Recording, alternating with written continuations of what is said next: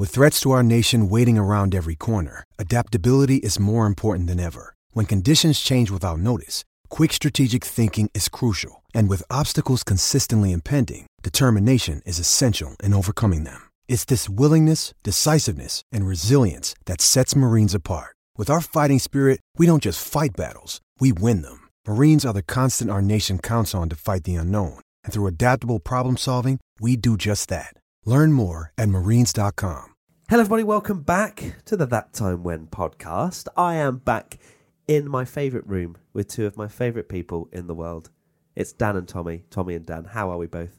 Good, thanks. Yeah, yeah. Raring to Yeah, go. yeah. Ready to talk about that time when Damon Hill won a race on aggregate. Now, before we dive into what that was, let's talk about what aggregate is. Can we get a definition, please, of winning a race on aggregate?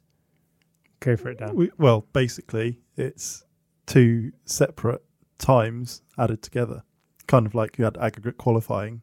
We did a podcast Yes. on aggregate qualifying, didn't Yeah. we, I believe, because I seem to remember us going aggregate, Aggregate. and struggling to all say it. about concrete.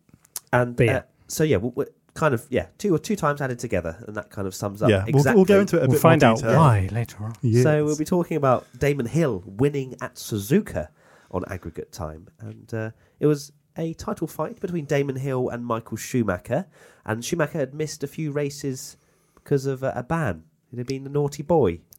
Yeah. 1994, the very a very controversial season. Obviously, started tragically with uh, Senna and Ratzenberger being killed at Imola, and then yeah, there was a lot of. Oh, we should we should probably We should mention. probably mention at this point we have a fourth guest, not partic- not mic'd up. It's Yeah. Frank the sausage, uh, Tommy's dog. It's Yeah. bring your dog to work day today, and Frank wanted to just uh, give So- his give his couple yeah, of cents. so if you hear like some grumbling or whatever, it, we're not hungry.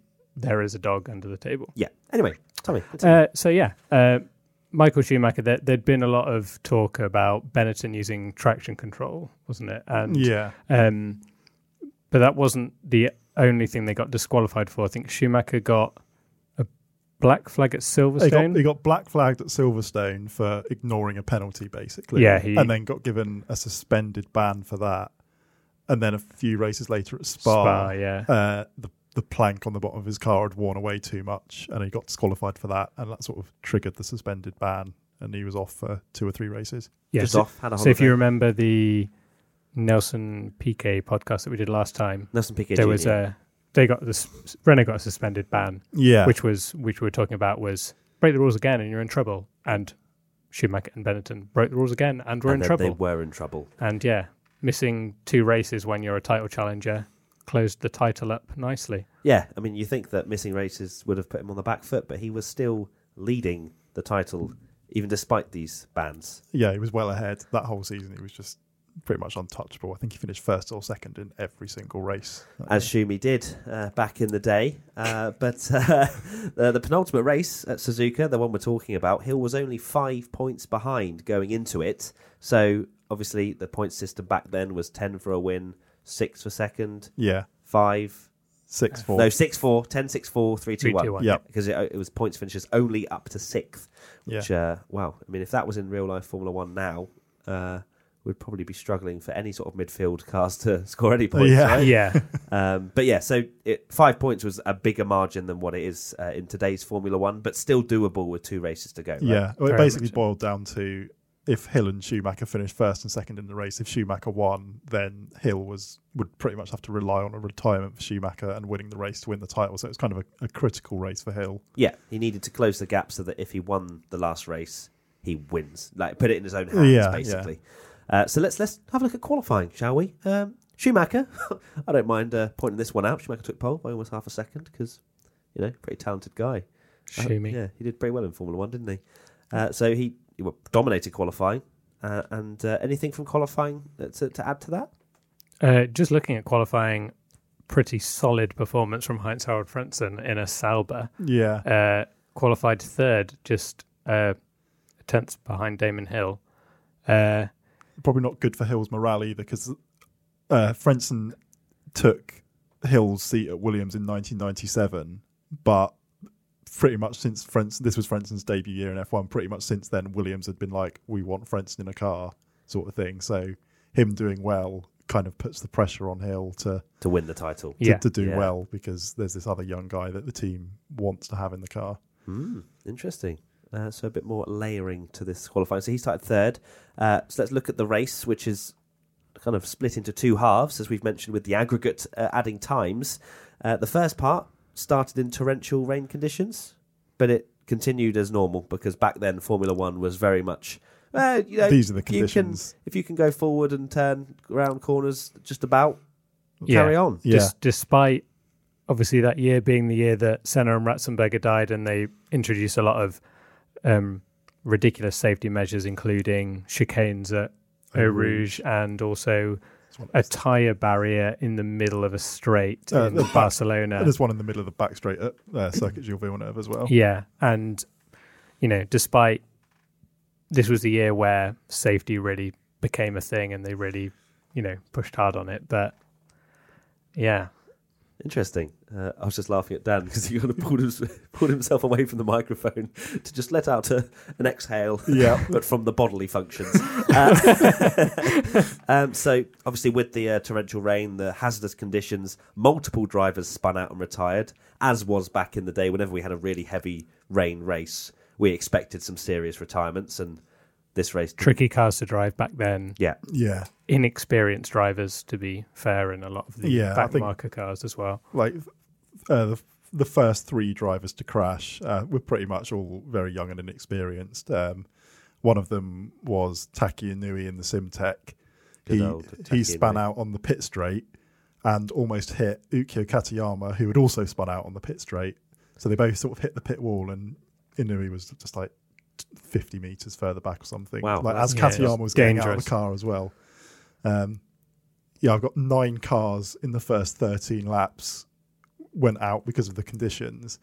and of those first 13 laps, I think six of them were behind the safety car because the first the first cluster spun out. They Yeah. brought out the safety car for a few laps to clear it away, and then they went racing again, and then more cars just started spinning out. Yeah, because safety cars breed safety cars, especially in, in those conditions.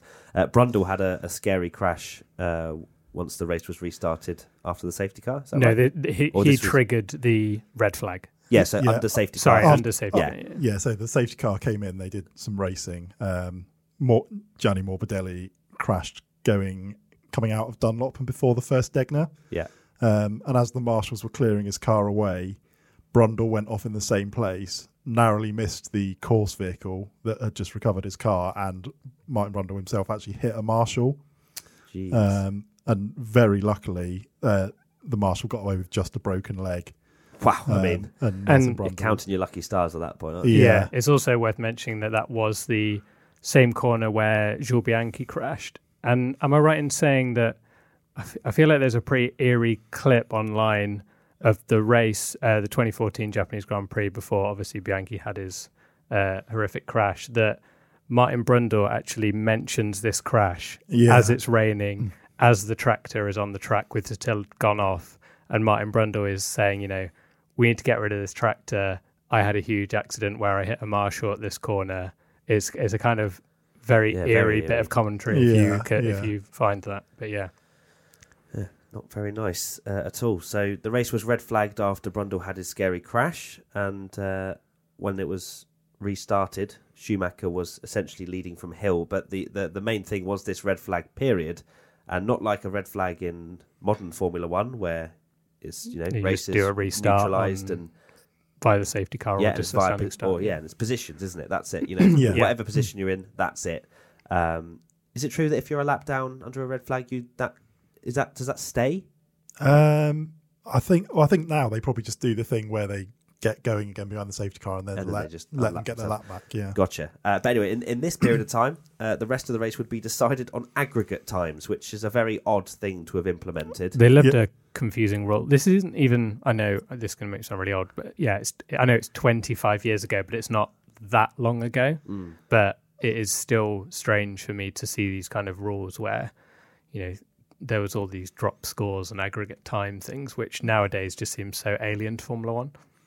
So, so why why do you think? Well, firstly, explain what exactly this aggregate time rule was, and Right. and why was it a thing? Uh, so basically, kind of like now, if there was a red flag, I think it's in the first, is it the first lap or first two laps of a race? They just scrub that off and completely restart the race to a slightly shorter distance. Yeah.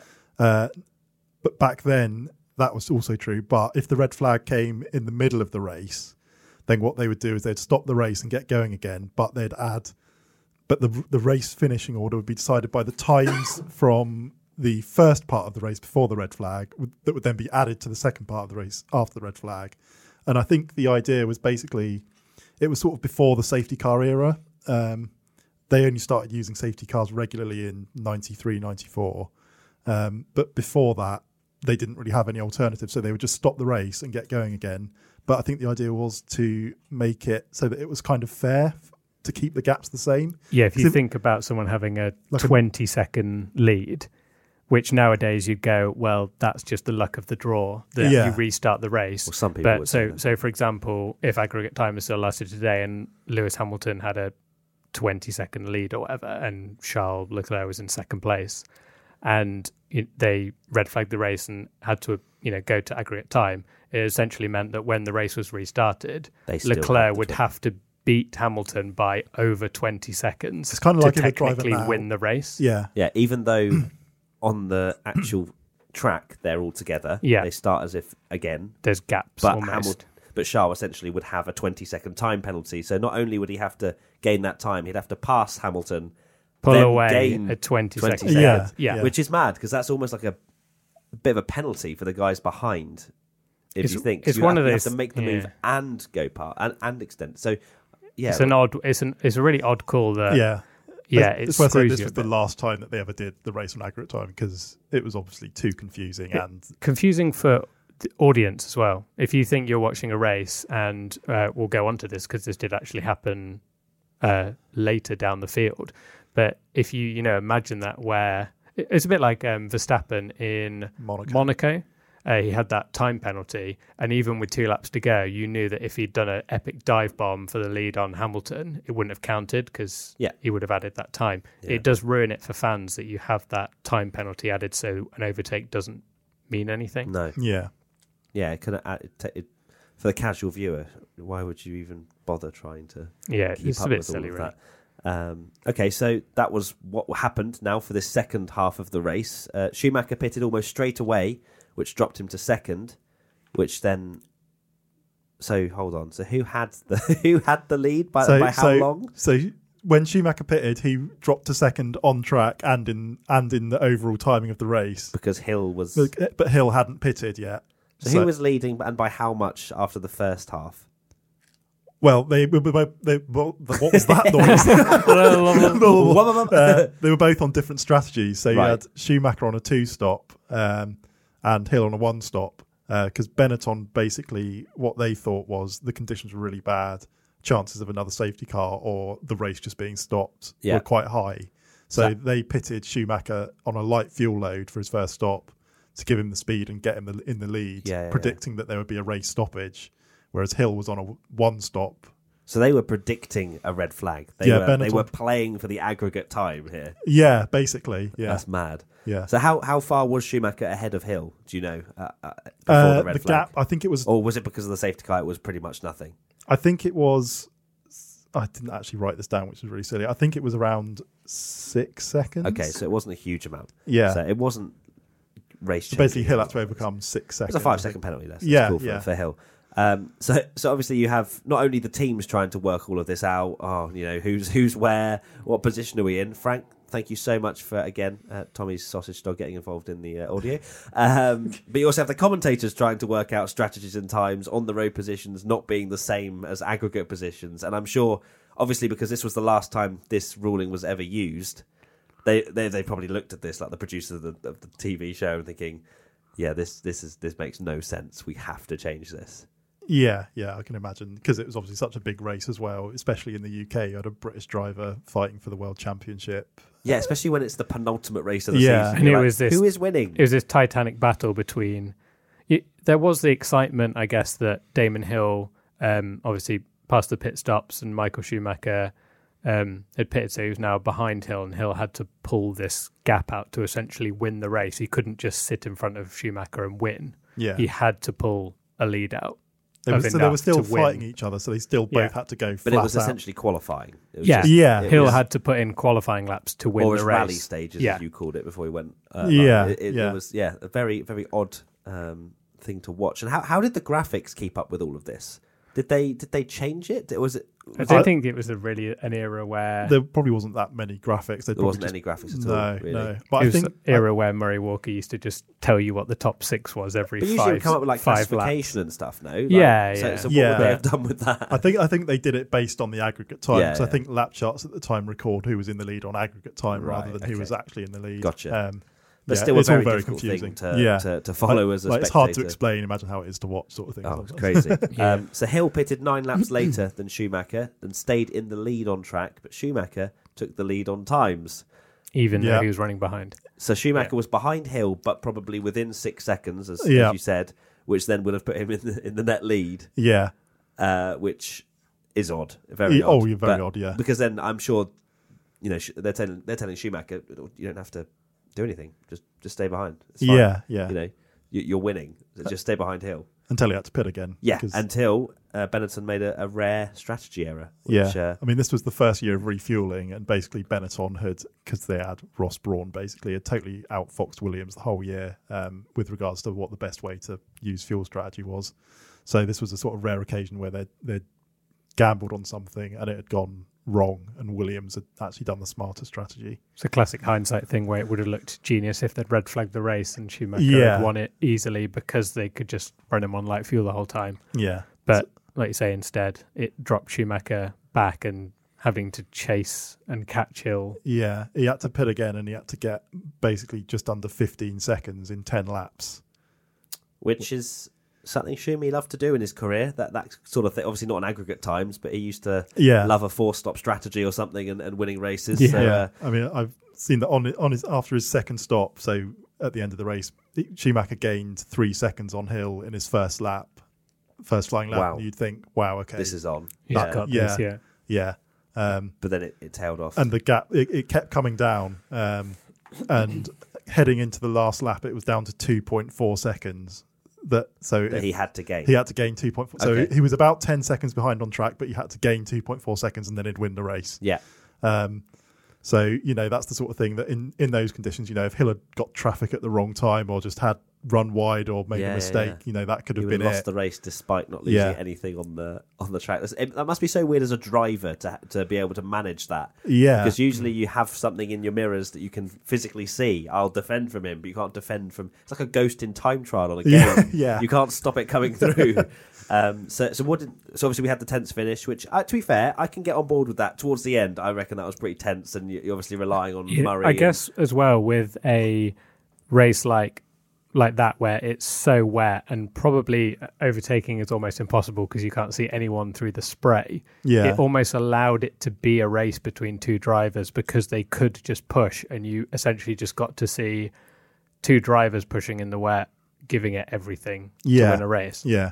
And am I right in saying that in in have you read Damon Hill's book? Yeah. Yeah, there's a bit in Damon Hill's book where he's talking about this race, and he he has like a weird epiphany about Oh, like an out of body experience. an out of body experience. Like, you- Yeah. you, know, um, it's quite a famous one where Ayrton Senna mentions it in Monaco, where he almost like drove subconsciously because like the adrenaline was flowing, and he just kind of Like, he got like the perfect lap together. yeah. And there's a bit, yeah, where uh, in in Damon Hill's book, he's mentioning there was probably a lot of emotions going on in that Yeah. season with having lost yeah. his teammate Ayrton Senna and having the pressure of trying to win a title. yeah, Um, yeah, he he mentions this sort of like weird Yeah. On the, on the final lap, he just basically went to another level he spoke, speaks about, and he actually pulled out 1.2 seconds on, on Schumacher.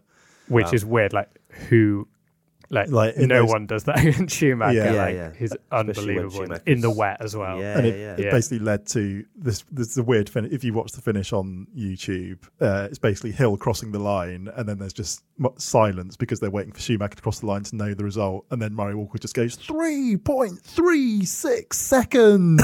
like Damon Hill wins. It's like a really good. Like, iconic yeah. bit of commentary, Yeah. isn't it? That you just the yeah the excitement of him doing that is pretty epic. But yeah, un- unbelievable that probably an underrated drive from Damon Hill, and he is obviously I'm a big fan of Damon Hill. You're a massive fan of Schumacher, and there's Fight no yeah there's I, I'm under no illusions that Michael Schumacher is a way better driver than Damon Hill. Uh, and even Damon Hill himself kind of admits that he's no Lewis Hamilton.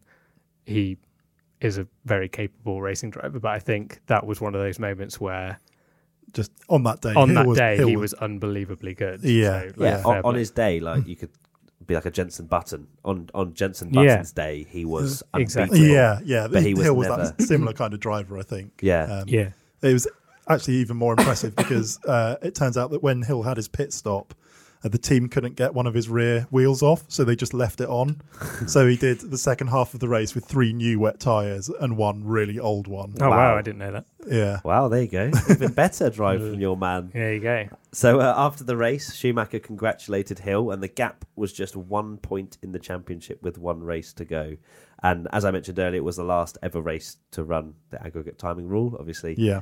just too confusing. Uh, that's pro- I imagine that's the reason. Was there another reason as to why they got rid of it? No, I think it's probably just, you know, time's moving on. Yeah, yeah, yeah. There was a lot of overhauls of rules and things at that time, so just time to get rid of it. Probably an era where they were starting to, you know, races were televised. They're becoming more for- and more commercialised. more commercialized. F1 was becoming a thing in Europe where they were starting to show every race live and so yeah, yeah. had to do things like that to make it a more watchable sport essentially.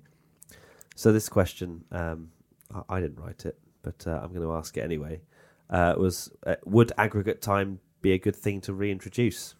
No. No, no, no, it wouldn't. I think was we gonna- pretty I was hoping yeah. for one of you to maybe go yes. No, I but think it did so. have it did, did have its merits. Like Tommy said, that race might not have been as exciting Yeah. if it had just run as a normal race. Um, I can see the excitement in two drivers trading times like that in difficult conditions, Mm. but that's the one in a hundred chance of happening. Yeah. The It's- Yeah, yeah. It's all it all comes down to hindsight and how a race pans out. It's exactly the same situation as what we spoke about on the last race podcast with the virtual safety car and how it pans out. Sometimes it can make a race incredible. Sometimes it can ruin the race, like the last one where it screwed up, you know, a battle for the lead. Um, and again, going back to say like Max's uh, pursuit of Hamilton in Monaco, if he'd have got past with a few laps to go, that would have been so exciting to watch him pull that five second gap. Yeah. But at the end of the race, it was it was more just irritating because he had to pull a five second gap and you Yeah, knew it wasn't yeah. going to happen. So yeah, It's it always just a case when goes common from race sense to race. takes Yeah. over and Yeah. it, it Yeah. takes away from the action. All right, are we done? Is that pretty much it? Yeah. it Yeah, for the uh, yeah. aggregate time? Aggregate time. Aggregate time. Aggregate time. Bring back aggregate qualifying. That was the best. That was the best Wow. qualifying ever, wasn't it? Sarcasm. Right. Thank you so much, everybody, for listening. Uh, not watching. I did it. I didn't say watching. Unreal. Please do send us uh, your stories or topic ideas, whatever you'd like us to cover in this series. That time when everyone seems to love it. If you do love it, please give us five stars and nothing less, nothing more, because it isn't possible. And uh, your reviews and whatever. Where, where are they listening, Tommy? Um, Audio Boom. Yep. Uh, Apple Podcasts. You can rate stuff, and I think you can rate in the Google Play Store if that's what you're listening. Yes. Two. So uh, if you have a minute, please, please do give us five stars. And if it's four, let us know why. We will cry. yeah, use the hashtag WTF1 podcast as well if you want to send us any uh, suggestions uh, or send us an email, which I still find no, hilarious. don't do that. Do not just send us just an send us a message. Just send us, yeah, a tweet or whatever. Uh, that'll be perfect. All right, thank you so much, Tom. Tom? I don't know why I called you Tom. Tommy, Dan, myself. Peace out. Goodbye. Peace in. Bye. Hello. Bye. Bye. Oh, don't forget to say Bye, Frank. Bovril. Beefy Basie Bovril. We had a, your we had some complaints on the last one that you know because it got cut out. Beefy People people didn't get their Bovril hit. Bovril. Bovril. missing their Bovril. Next. Survivor 46 is here, and so is On Fire, the only official Survivor podcast. And we have a twist this season. The winner of Survivor 45, Dee Valladares, will be joining us every week. We're going behind the scenes of the biggest moments, the how and the why things happen, and the strategy and analysis you can only get from someone like me, a Survivor winner. Listen to On Fire, the official Survivor podcast, wherever you get your podcast.